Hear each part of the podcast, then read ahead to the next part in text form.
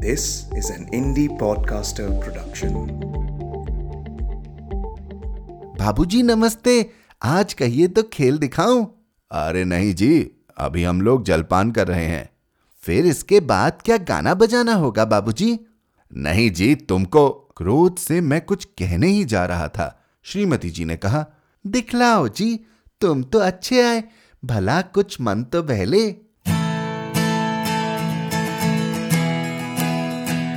आप सुन रहे हैं कहानी जानी अनजानी पीयूष अग्रवाल के साथ। चलिए आज की कहानी का सफर शुरू करते हैं।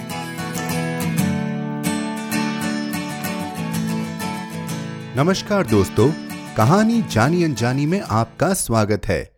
आप सभी के वोट्स की मदद से हम हब हॉप पर 2022 पॉडकास्ट अवार्ड्स में टॉप 3 पॉडकास्ट में से एक हैं। जी हाँ, फाइनल रिजल्ट जूरी डिसाइड करेगी, लेकिन नतीजा जो भी हो, आप सबके प्यार के लिए बहुत बहुत शुक्रिया। मेरे और मेरी टीम के लिए ये सबसे ज्यादा मायने रखती है कि आप सबका प्यार यूं ही मिलता रहे। मैं इस मौके पे शरद जी का भी शुक्रिया करना चाहूंगा, जिन्होंने अपने योगदान से हमारे पॉडकास्ट का सपोर्ट किया है। ये राशि हमें इस कहानी के सफर को और आगे ले जाने में बहुत काम आएगी। अगर आप भी योगदान करना चाहें तो piyushagarwal.com पर सपोर्ट द शो लिंक पर क्लिक करें। आज हम ले आए हैं फिर से कहानियों के खजाने से बचपन की यादों को छेड़ती एक कहानी, जिसका नाम है छोटा जादूगर और जिसे लिखा है जयशंकर प्रसाद जी ने।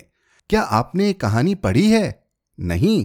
तो हमें यकीन है कि कहानी सुनकर आपको बहुत अच्छा लगेगा, और अगर पढ़ी है तो भी आप कम खुश नहीं होंगे।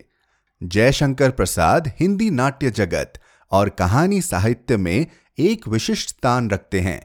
इनकी कहानियां भावना प्रधान होती हैं और सबके मन को छू जाती हैं। उनकी पढ़ाई की शुरुआत घर से ही हुई। प्रसाद जी का जीवन काल कुल 48 वर्ष का ही रहा। इतने कम समय में भी कविता, उपन्यास, नाट्य और निबंध सभी में उनकी गति समान है। वे छायावाद के संस्थापकों और उन्नायकों में से एक हैं। प्रसाद जी के बारे में और जानकारी और छोटा जादूगर कहानी पर बनी टेलीफिल्म देखने के लिए हमारी वेबसाइट piyushagarwal.com पर जाएं। लेकिन फिल्म देखने से पहले सुनिए आज की कहानी मेरे साथ।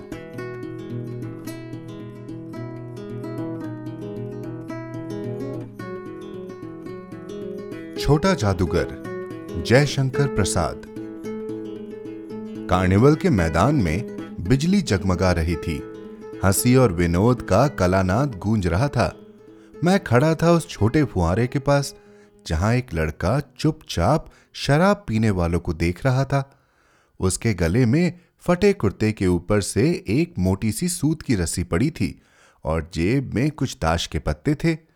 उसके मुंह पर गंभीर विषाद के साथ धैर्य की रेखा थी। मैं उसकी ओर न जाने क्यों आकर्षित हुआ। उसके अभाव में भी संपन्नता थी। मैंने पूछा, क्यों जी, तुमने इसमें क्या देखा? मैंने सब देखा है। यहां चूड़ी फेंकते हैं, खिलौनों पर निशाना लगाते हैं, तीर से नंबर छेदते हैं। मुझे तो खिलौनों पर निशाना लगाना अच्छा मालूम हुआ। जादूगर तो बिल्कुल निकम्मा है, उससे अच्छा तो ताश का खेल मैं ही दिखा सकता हूं। उसने बड़ी प्रगल्भता से कहा। उसकी वाणी में कहीं रुकावट न थी। मैंने पूछा, और उस पर्दे में क्या है? वहां तुम गए थे? नहीं, वहां मैं नहीं जा सका, टिकट लगता है। तो चलो मैं वहां पर तुमको लेवा चलूं? मैंने मन ही मन कहा। भाई आज के तुम ही मित्र रहे। वहां जाकर क्या कीजिएगा, चलिए निशाना लगाया जाए। मैंने उससे सहमत होकर कहा, तो फिर चलो पहले शरबत पी ली जाए। उसने स्वीकार सूचक सिर हिला दिया। मनुष्यों की भीड़ से जाड़े की संध्या भी वहां गर्म हो रही थी। हम दोनों शरबत पीकर निशाना लगाने चले। राह में ही उससे पूछा, तुम्हारे घर में और कौन है? माँ और बाबूजी। उन्होंने तुमको यहां आने के लिए मना नहीं किया? बाबूजी जेल में हैं। क्यों? देश के लिए, वह गर्व से बोला। और तुम्हारी माँ? वह बीमार है। और तुम तमाशा देख रहे हो? उसके मुंह पर तिरस्कार की हंसी फूट पड़ी। तमाशा देखने नहीं, दिखाने निकला हूं। कुछ पैसे ले जाऊंगा तो मां को पथ्य दूंगा। मुझे शरबत ना पिलाकर आपने मेरा खेल देखकर मुझे कुछ दे दिया होता तो मुझे अधिक प्रसन्नता होती। मैं आश्चर्य से उस 13-14 वर्ष के लड़के को देखने लगा। हाँ, मैं सच कहता हूँ बाबूजी, माँ जी बीमार है इसलिए मैं नहीं गया। कहाँ? जेल में। जब कुछ लोग खेल तमाशा देखते ही हैं तो मैं क्यों ना दिखाकर माँ की दवा करूं और अपना पेट भरूं। मैंने दीर्घ निश्वास लिया। चारों ओर बिजली के लट्टू नाच रहे थे। मन व्यग्र हो उठा। मैंने उससे कहा, अच्छा चलो निशाना लगाया जाए। हम दोनों उस जगह पर पहुंचे जहां खिलौनों को गेंद से गिराया जाता है। मैंने 12 टिकट खरीदकर उस लड़के को दिए। वह निकला पक्का निशानेबाज। उसकी कोई गेंद खाली नहीं गई। देखने वाले दंग रह गए। उसने 12 खिलौनों को बटोर लिया, लेकिन उठाता कैसे? कुछ मेरी रुमाल में बांधे, कुछ जेब में रख लिए। लड़के ने कहा, बाबूजी, आपको तमाशा दिखाऊंगा, बाहर आइए, मैं चलता हूं। वह 9-2-11 हो गया। मैंने मन ही मन कहा, इतनी जल्दी आंख बदल गई। मैं घूमकर पान की दुकान पर आ गया। पान खाकर बड़ी देर तक इधर उधर टहलता देखता रहा। झूले के पास लोगों का ऊपर नीचे आना देखने लगा। अकस्मात किसी ने ऊपर के हिंडोले से पुकारा, बाबूजी। मैंने पूछा, कौन? मैं हूं, छोटा जादूगर। कलकत्ता के सुरम्य बोटानिकल उद्यान में लाल कमलिनी से भरी हुई एक छोटी सी झील के किनारे घने वृक्षों की छाया में अपनी मंडली के साथ बैठा हुआ मैं जलपान कर रहा था। बातें हो रही थी। इतने में वही छोटा जादूगर दिखाई पड़ा। हाथ में चारखाने का खादी का झोला, साफ जांघिया और आधी बाहों का कुर्ता। सिर पर मेरी रुमाल सूत की रस्सी से बंधी हुई थी। मस्तानी चाल में झूमता हुआ आकर वह कहने लगा, बाबूजी नमस्ते, आज कहिए तो खेल दिखाऊं। अरे नहीं जी, अभी हम लोग जलपान कर रहे हैं। फिर इसके बाद क्या गाना बजाना होगा बाबूजी? नहीं जी तुमको। क्रोध से मैं कुछ कहने ही जा रहा था। श्रीमती जी ने कहा, दिखलाओ जी, तुम तो अच्छे आए, भला कुछ मन तो बहले। मैं चुप हो गया, क्योंकि श्रीमती जी की वाणी में वह मां की सी मिठास थी जिसके सामने किसी भी लड़के को रोका नहीं जा सकता। उसने खेल आरंभ किया। उस दिन कार्निवल के सब खिलौने उसके खेल में अपना अभिनय करने लगे। भालू मनाने लगा, बिल्ली रूठने लगी, बंदर घुड़कने लगा।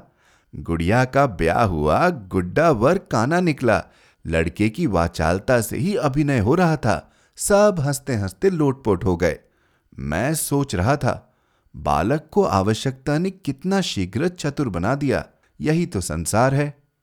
ताश के सब पत्ते लाल हो गए, फिर सब काले हो गए।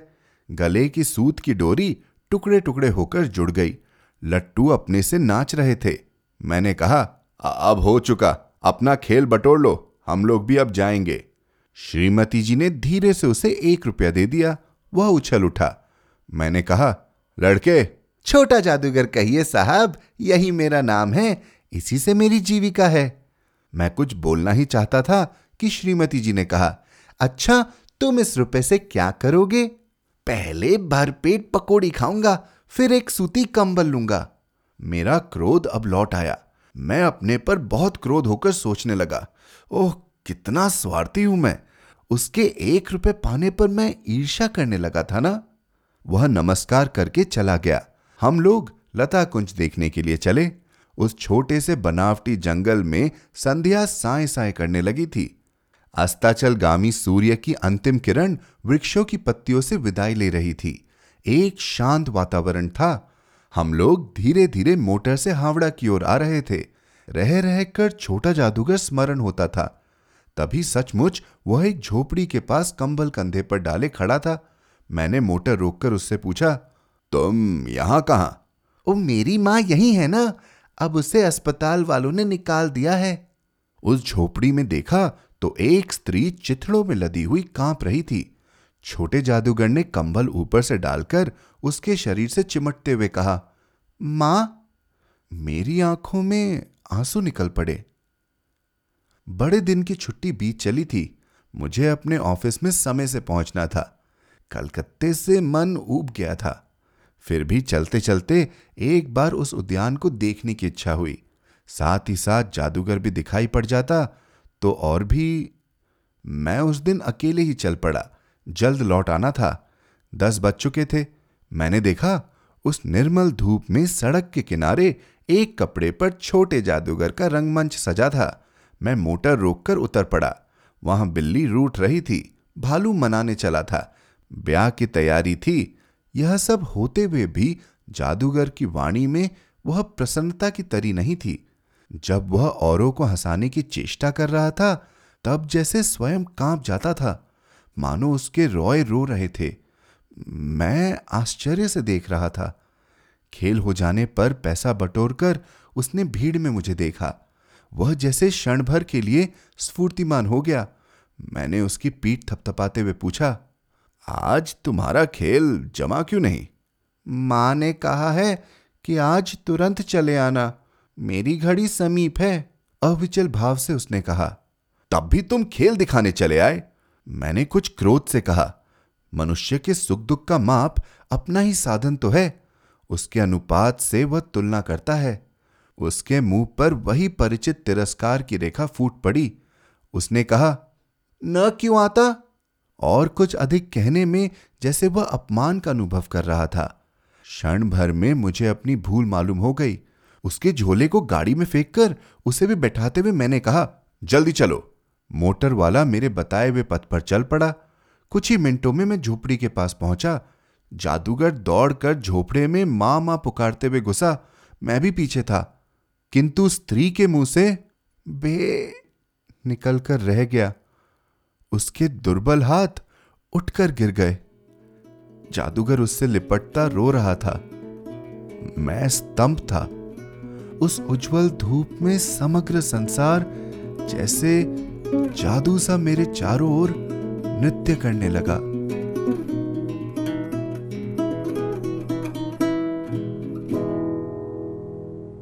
तो कैसा लगा आपको आज का एपिसोड? हमें ईमेल करके बताएं hello@piyushagarwal.com पर।